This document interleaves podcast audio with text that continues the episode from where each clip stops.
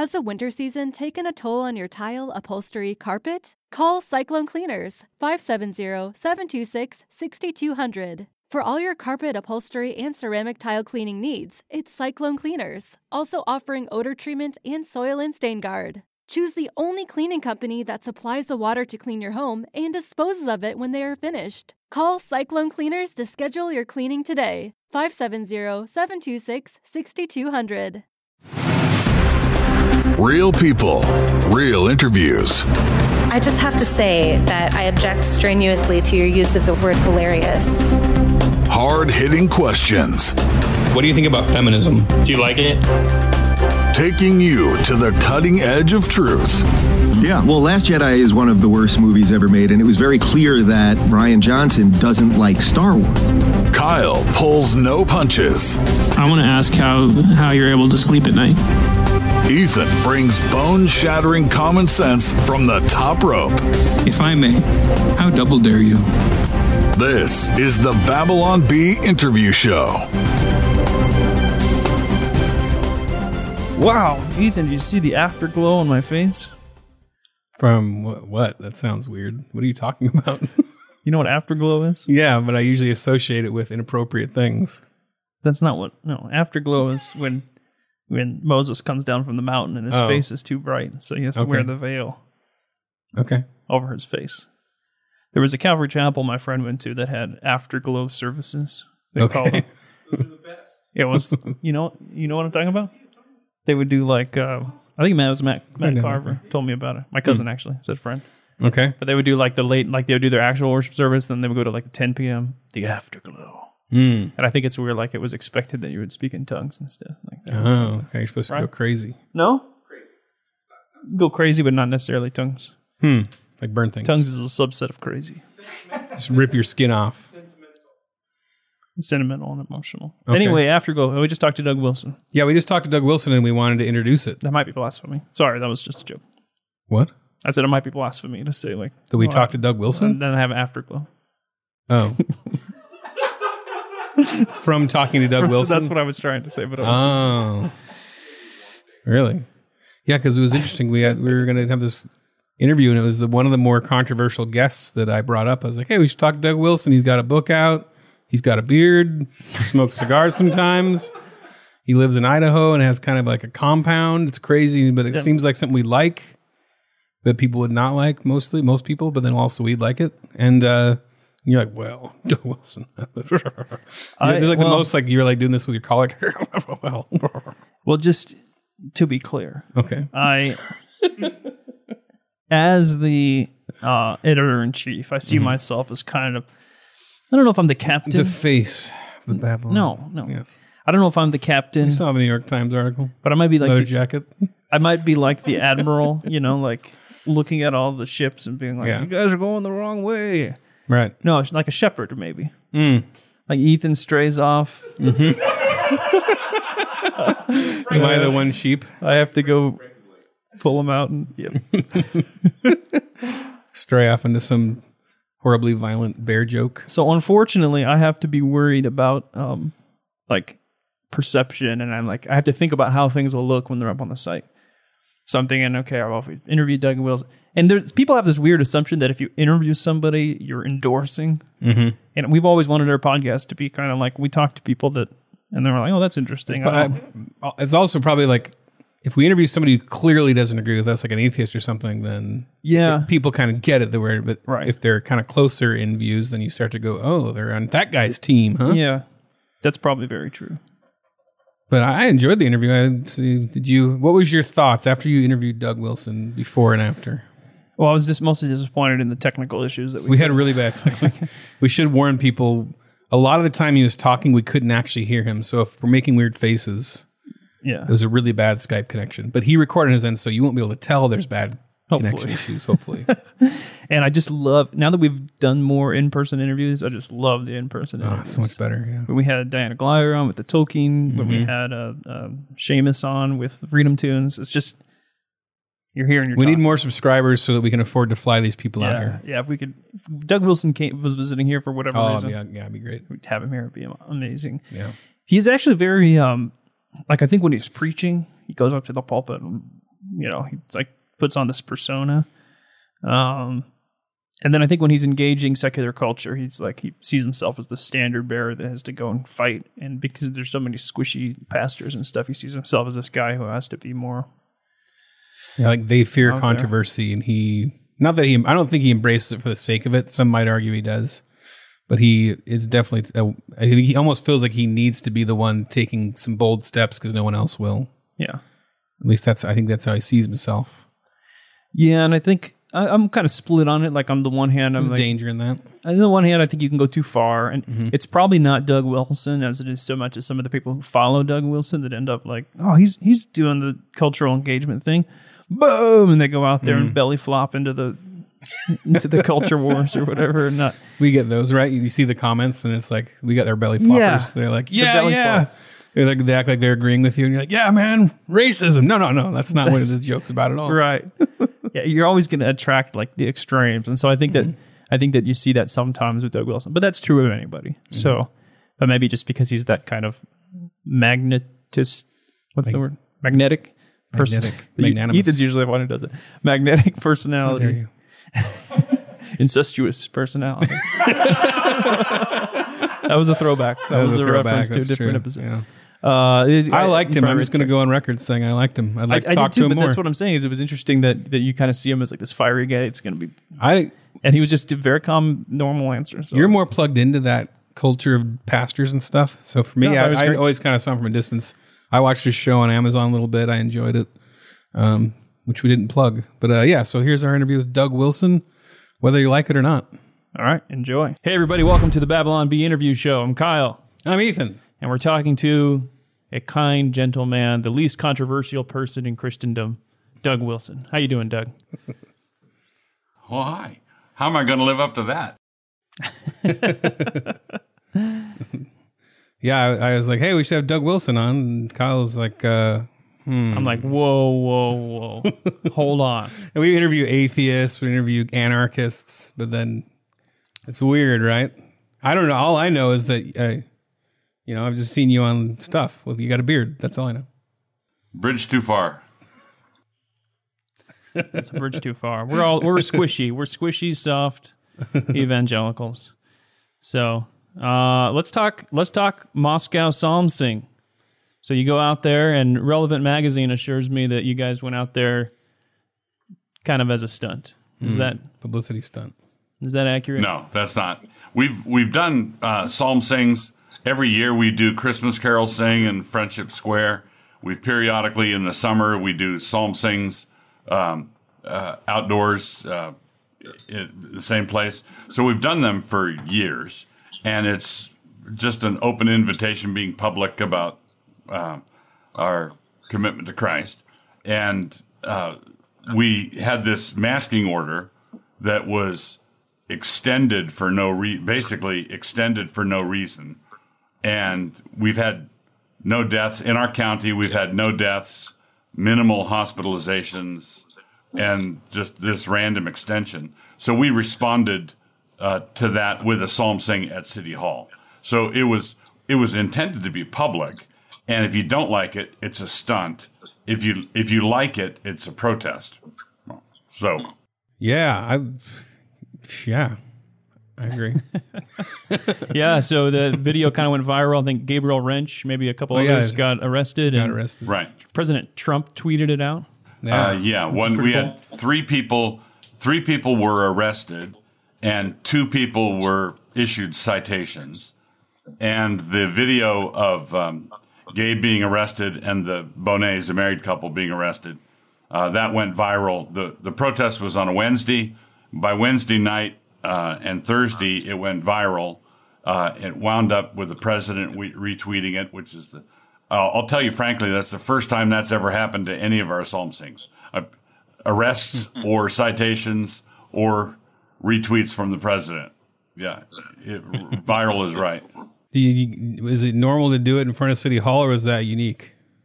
No, it was a it was about a block or two away from where we normally do it. No, we normally um, this Friendship Square is the central square in Moscow, and the uh, City Hall is uh, is about a, a two blocks away. So we just moved over slightly. And so we were responding to the the mandatory masking orders that the city council had placed on the whole city unnecessarily. Right. So so we did it at City Hall. Right. So yeah, it was purposeful. Yeah, we're going right in front of City Hall, making Yeah, it was statement. purposeful, intentional, um, and we we wanted it to be seen. But w we were doing it out in public because we wanted them to see us. We had about 300 people there, and if we said now we want this to go national, to go viral, uh, if someone had said to me, "Hey, would you make this go national? Would you get the the get get Gabe Rench on Laura Ingraham and all that?" I'd say, you know, I don't think we have that kind of clout. I don't think we can pull that off. And then the mayor of Moscow said, "Here, hold my beer." You know, Yeah, I've been to Moscow, Idaho, and to be able to make national news from there is pretty impressive. It's pretty impressive. So, but the stunt, the stunt part of it, or the um, the the uh, circus atmosphere of it, that was not done by us. That was done by the police department being forced into doing something they didn't want to do by our by, by our city officials. So the circus atmosphere was not our doing. We were just doing what we normally do when we have a psalm sing. The the circus was provided by uh, others. Yeah, so you didn't charge right up to the gates and be like, "Arrest me!" Was Right. like- we were just uh, what we were doing is singing, and we were we, we were singing not six feet apart and without masks on. But what we were doing was singing.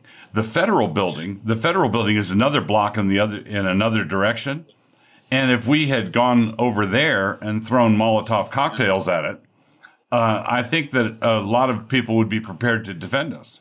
All right, that's not a stunt. That's a protest. Mm-hmm. It's Mostly when you start singing psalms that it's a stunt. Right. Right. Yeah, so you guys are constantly making waves there in Moscow. Um, uh, there's the college, the Canon Press, the publisher, the church. Yeah, thanks for publishing my book, by the way. Yeah. Uh, you're welcome. We Thanks never, for we never met. yeah, thanks. I want to come up there. It seems like you guys have quite a. I mean, I don't want to use the word cult, but it seems like a like an awesome version of a cult, like a bunch of guys with beards, beards, and A like cult, a cult that Bibles. Yeah, we're a cult they're that all talking and s- drink, smoking cigars.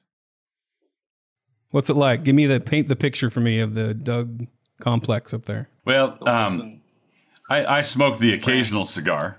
Um, uh, I'm not I'm not uh, deep into cigardom, but uh, it's a a lot of people. It's a truly functional Christian community here um, that uh, the Lord's blessed us with. A lot of people doing a lot of things, and the the thing that we're accused of is uh, me running everything or me owning everything, uh, which I which I don't. Um, if I owned everything, then I'd be driving a better truck. Well, plus you've written like ninety books. How do you have time to do all that? You get, you're just probably in a closet writing all the time. Yeah, with, with my hair on fire. What is the uh, Fight, Laugh, Feast network?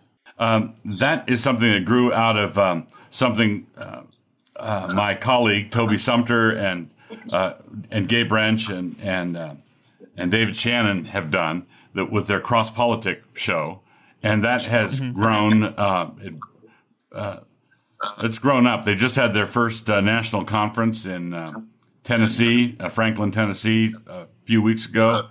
Uh, it was great, and they've got a. They're building a network of uh, like-minded individuals. Um, but that's something that started here as well.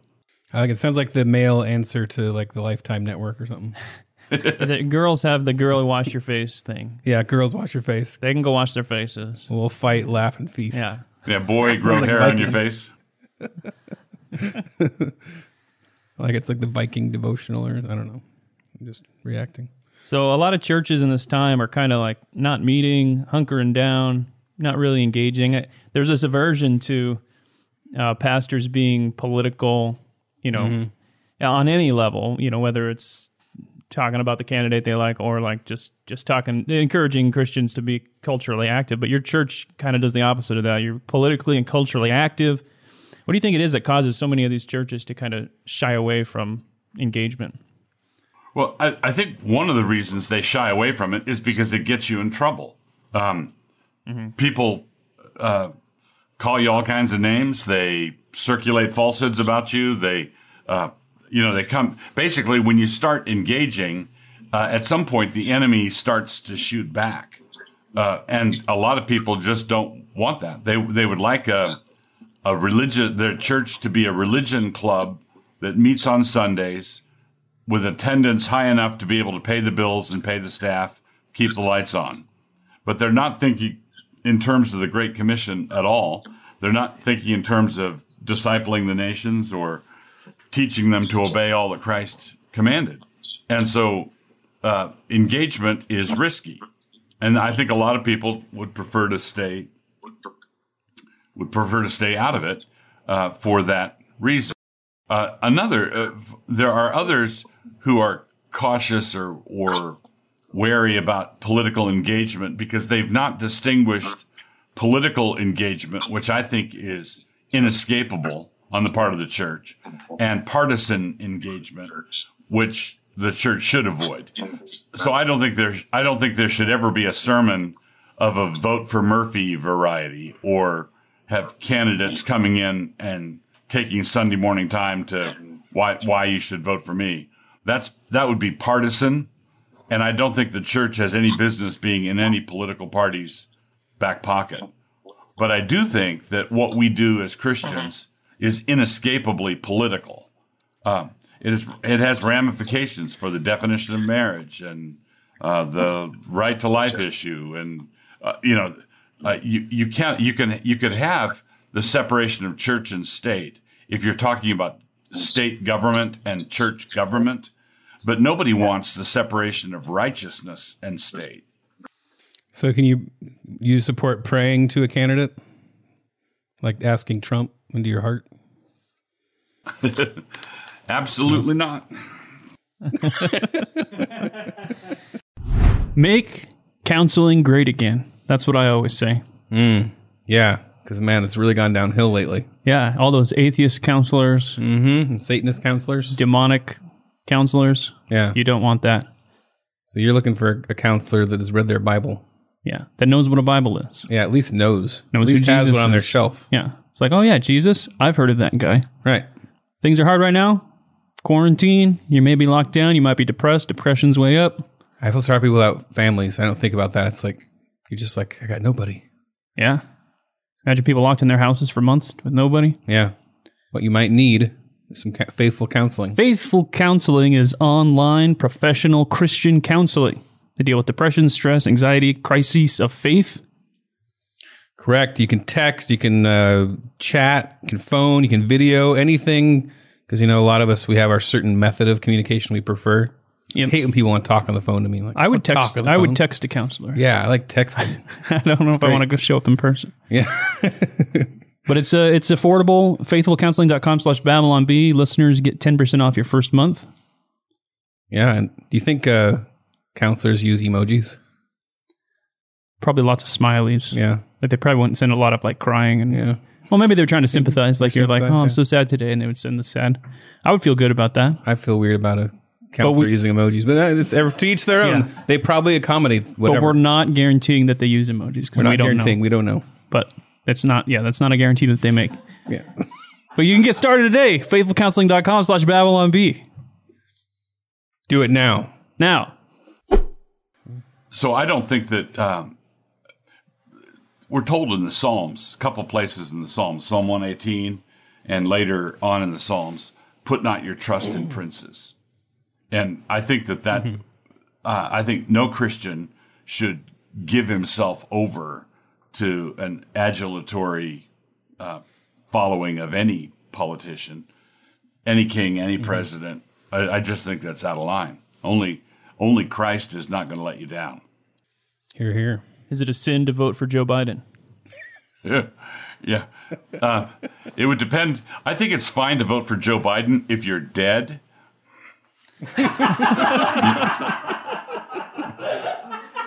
Spiritually or physically?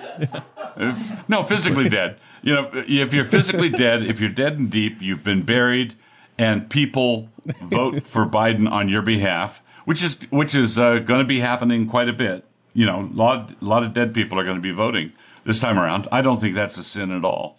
I'm gonna have to check that against Facebook's uh, election guide uh, section, whatever it's called, voter information official section, Yeah. and see what Feel they say. feel free to do it if you're dead. All right. So, as a, you know, a, what's the word for reporters that are really good at being a reporter? Intrepid reporter. I, you know, did some uh, research on you by w- Wikipediaing you while you were talking. Ah, and, good. And it said the most controversial work in your whole thing you've ever done is about this thing. wait, wait, wait, wait, wait. Okay. Can you guess what your? Yeah, can you guess what it is? Yeah, I think I could. Do you want to give so somebody's like, hey, Babylon Bee's interviewing this guy with a beard, Doug Wilson. We should let him look him up. What the heck? What's this? Yeah. So then you would give your Doug Wilson side of the story. Um, so uh, I- I'm filling in. I'm guessing uh, that The slavery. pamphlet, slavery, Yes. as it was. It says I'm going to give you. I'm going to give you the 30 second version. All right. slavery, yay or nay? okay. So slavery as an institution was overthrown by the gospel and good riddance. So, uh, Amen. uh, William William Wilberforce, uh, who helped to outlaw the slave trade in the British Empire, I regard as one of the great heroes of the faith. So, as far as uh, the elimination of slavery as an institution, that is something to be celebrated, and we should honor the people who were involved in doing that the way the gospel requires us to do it. So that's my view on slavery as an institution. Uh, e- every every country in the Western world eliminated slavery without a war, except for us. We eliminated it with a war in which we killed six hundred thousand people, and we still ha- we still haven't recovered from the way we got rid of slavery. We're still we're still dealing with it, and we're dealing with it because we attacked an evil in a revolutionary way instead of the way the New Testament requires us to attack it, which was which would be a reformational way. Hmm. Okay. So, um, so if someone says that Doug Wilson is an apologist for slavery, that I think slavery is a is a good like food, air, and sunshine, I just simply deny it and say that people ought to stop lying. Um, the issue is how you deal with uh, a corrupt or a fallen institution like slavery uh, when you inherit it, when you find yourself with it. So many people don't realize that the New Testament is filled with instructions to Christian masters and Christian slaves. Philemon, Onesimus, in the book of Ephesians and the First Timothy, uh, the Bible has explicit instructions on how we're supposed to deal with this um, institution that is um, capable of monstrous abuses. And the way we dealt with it was here in America was not that way. So basically, I'm a critic of slavery as an institution, and I'm a critic of the uh, radical methods of the abolitionists. That's what that's what it boils down to. Gotcha. So basically, like I mean, back in Bible times, I mean, like, you know, slavery was like a almost like a to some extent it was a is so much more common, and there's biblical rules as to how to handle that in a moral way, where you're not owning a human being, but they're working for you, all the way down to how corrupt it became in the times of America. Right. Cor- it- correct. Right. And and what you want to do is um, you you want to sow the seeds of uh, the institution's overthrow without everybody hating each other for 200 years after the fact. Um, So um, when Onesimus uh, stole something apparently from Philemon, Philemon was a friend of Paul's. Onesimus runs off. Paul meets Onesimus and leads him to the Lord, apparently, and then returns him to Philemon with a strong encouragement uh, and broad hints for Philemon to release him to go back and serve Paul. Um, he does it, basically, he does it peacefully. He does it peaceably. Um, and that's the, uh, that's what I'm talking about. So, and when, when I first wrote that booklet that you brought up, Southern Slavery as It Was, the reason for that was uh, Operation Rescue uh, was going on at the time, and some there were some extreme elements in the pro-life movement. Paul Hill being one of them, who wanted to be the, the next John Brown. He he wanted to ignite a civil war, and uh, and Paul Hill had been a, a seminary classmate of Steve Wilkins, who co-wrote that book with me, and booklet that booklet with me, and he was in our circles. He uh, he read our magazine, uh, Credenda Agenda. Paul Hill did.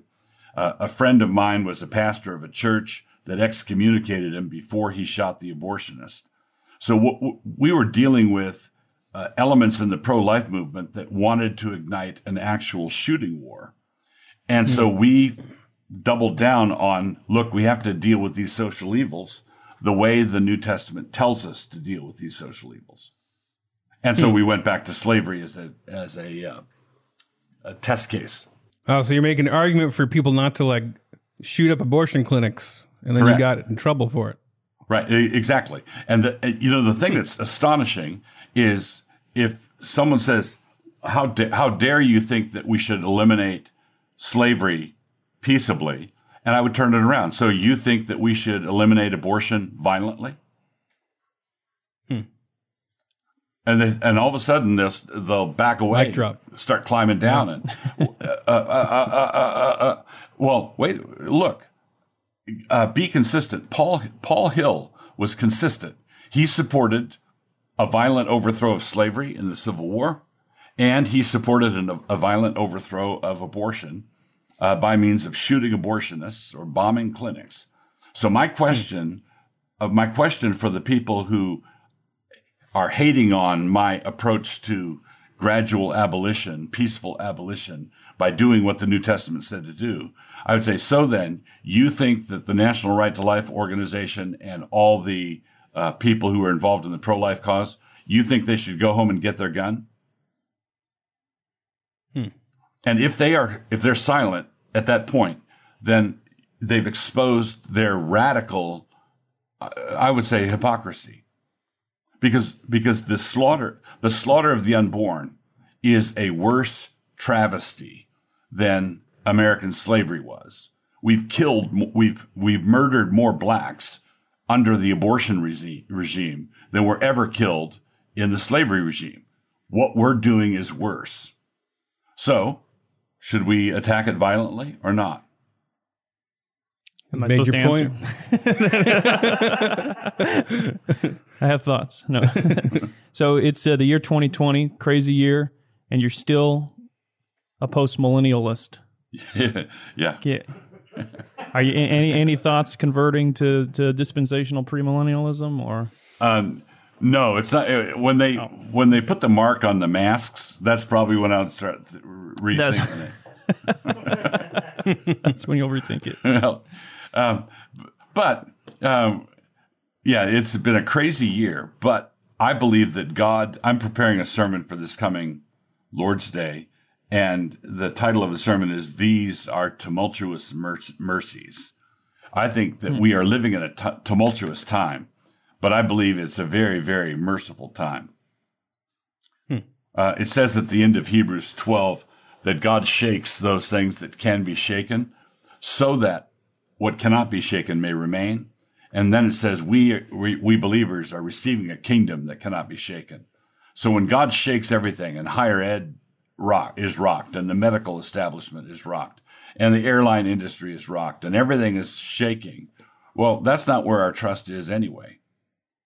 Right? We, we are Christians. We follow Christ. And when God shakes everything up, it's for our good. So I think that we should be confident and cheerful and, um, and I think we should have this disposition.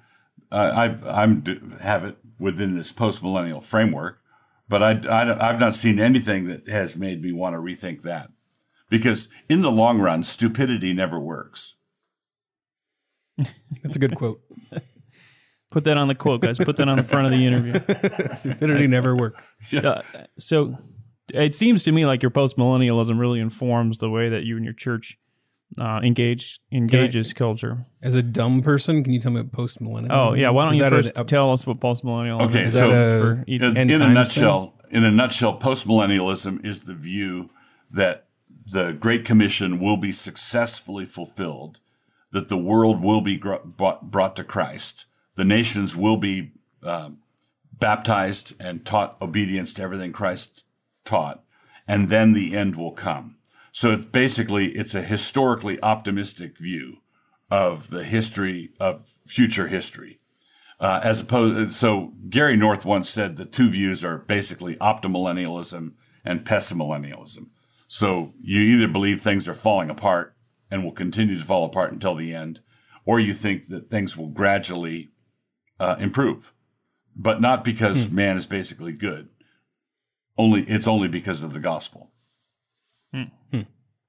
Okay, I got it. That was for the dumb people, not me. Just I, I Okay, feel then- bad for dumb people listening. Then my smart my smart question stuff. was that, that was a dumb question. The smart question Okay. is how does your how does your post millennialism uh, influence the way that you and your church engage We're a satire site, Kyle. I got to stop being so serious. okay, so you've written like almost hundred books. Wait, I was I really asking that question. Are you done? No, I was asking the question. Oh, I thought you already asked it. I never answered. Oh, okay. Uh, you kidding I'm? We're happy running out to, of time. I'm happy. Ha- I'm i got happy more to questions. answer. You were late. So if you aim at nothing, you hit it. If you aim at nothing, you're going to hit it. If you, if I believe that the earth That's will be another as full quote. of the knowledge of the Lord as the waters cover the sea, and I believe that is going to be true of Idaho and true of Moscow, then the things we're doing right now will make a big difference 200 years from now. So, so I believe that we need to be getting to work. We need to be focused on the future. If you believe, if you believe that everything is going to hell in a handbasket and nobody, and, and everybody's going to be helicoptered out of here within the next 20 years, you don't have a basis for building anything to last for 200 years. Good point. Interesting. Never thought of that. Can I ask my question now? Now you can ask your question. Uh, okay, so you've written almost 100 books. You're crazy. You're just writing books left and right. So at some point, you had your giant pile of ideas, and then you're like, oh man, look at all these sticky notes I've gone through. And you get to one, and you're like, it says sex robot on it. And you're like, all right, guess I'm writing this sex robot book. So what, what, what was the impetus of that one? How It's did new. that You got a happen? new Yeah. book. What were you thinking? How, What were you yeah, thinking? what was I thinking? So, um, I like to tell people that I write uh, I write books to make the little voices in my head go away, and uh, it's not working. Um, this uh, Ride Sally Ride book came out of a conversation with a friend uh, here in Moscow. His name is Darren Doane. He was the uh, uh, he he's the one who did the collision movie that I made with uh, Christopher Hitchens. And Darren Doane was saying he was just thinking out loud, saying that we need a film or some sort of um, visual portrayal of a Phineas moment when uh, in the Old Testament when uh, at the uh, when Phineas uh, ran the couple through that were sinning in a high-handed way in front of everybody, or in- the face of Moses and the and the and the people.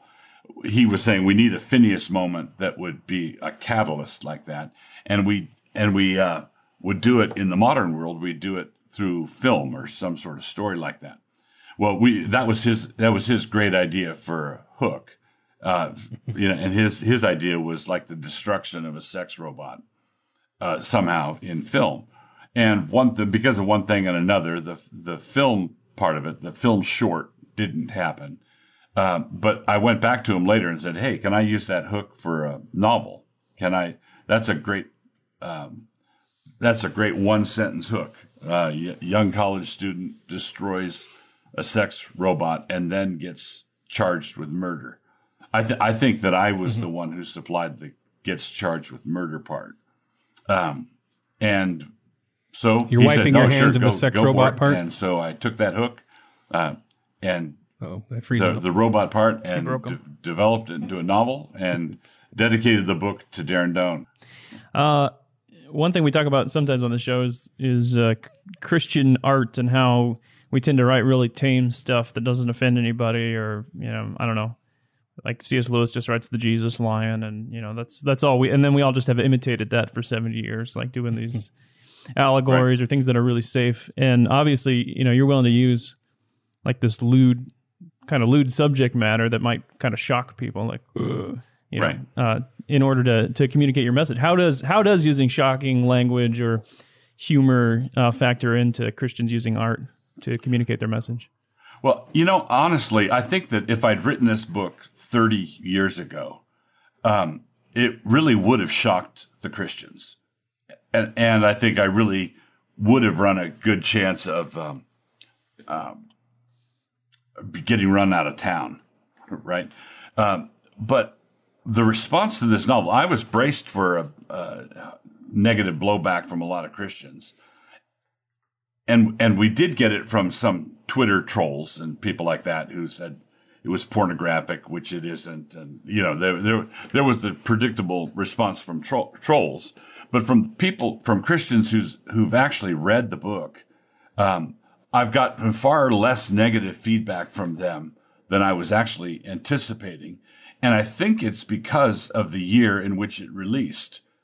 We are so used to bizarre outlandish things happening to us in on the evening news that this seemed like a sane response instead of a instead of an insane um, provo- provocation in a an ordinary time. This seemed more like a sane response in a, a, sane response in an insane time. So were you disappointed? Like, oh man, I was trying to get everybody a little more riled up. No, it's it's not that I want people to get mad at me. Just kidding. That's it's, I, I'm not uh, I'm not angling for uh, you know personal abuse or anything like that. I really Rage- I rage really clicks. want to instruct and teach and get people to see connections. And one of the one of the um, comments or one of the criticisms that has been repeated to me more than once is this novel set, let's say, 20 years in the future. And people are saying, "What do you mean 20 years? It seems like more like more like two months in the future." It, it, this seems like now. It doesn't seem like it's it's that much in the future. Well, we're running out of time here. let's go to our subscriber portion What? can we We even have time for it? Oh, I let's do it let's go to our subscriber portion Okay. that the book is called ride sally ride where can people get it They can get it from Canon Press, get it from Amazon. They can get it where what? find stores everywhere. No, well, no, probably not find stores everywhere, but sears catalog yeah yeah, Nordstrom's. Try Nordstrom's. It's worth a try. All all right. right perfect Let's dive into our subscriber portion. Coming up next for Babylon Bee subscribers. people we're always interested in people who are friends even though they disagree with each other and you and christopher hitchens seem to have this respect for each other hey can you tell us what the heck federal vision is Calvinist or Arminian? So I said, okay, I'm I'm in it now, and so I said, Jesus loves you again, and turned the other cheek again, and he hit me again. Bam. no he just said no Whoa, that's our first denial. We usually convert everybody We deconverted Doug Wilson. Enjoying this hard hitting interview? Become a Babylon Bee subscriber to hear the rest of this conversation. Go to babylonbee.com slash plans for full length ad free podcasts. Kyle and Ethan would like to thank Seth Dillon for paying the bills, Adam Ford for creating their job, the other writers for tirelessly pitching headlines, the subscribers, and you, the listener. Until next time, this is Dave DeAndrea, the voice of the Babylon Bee.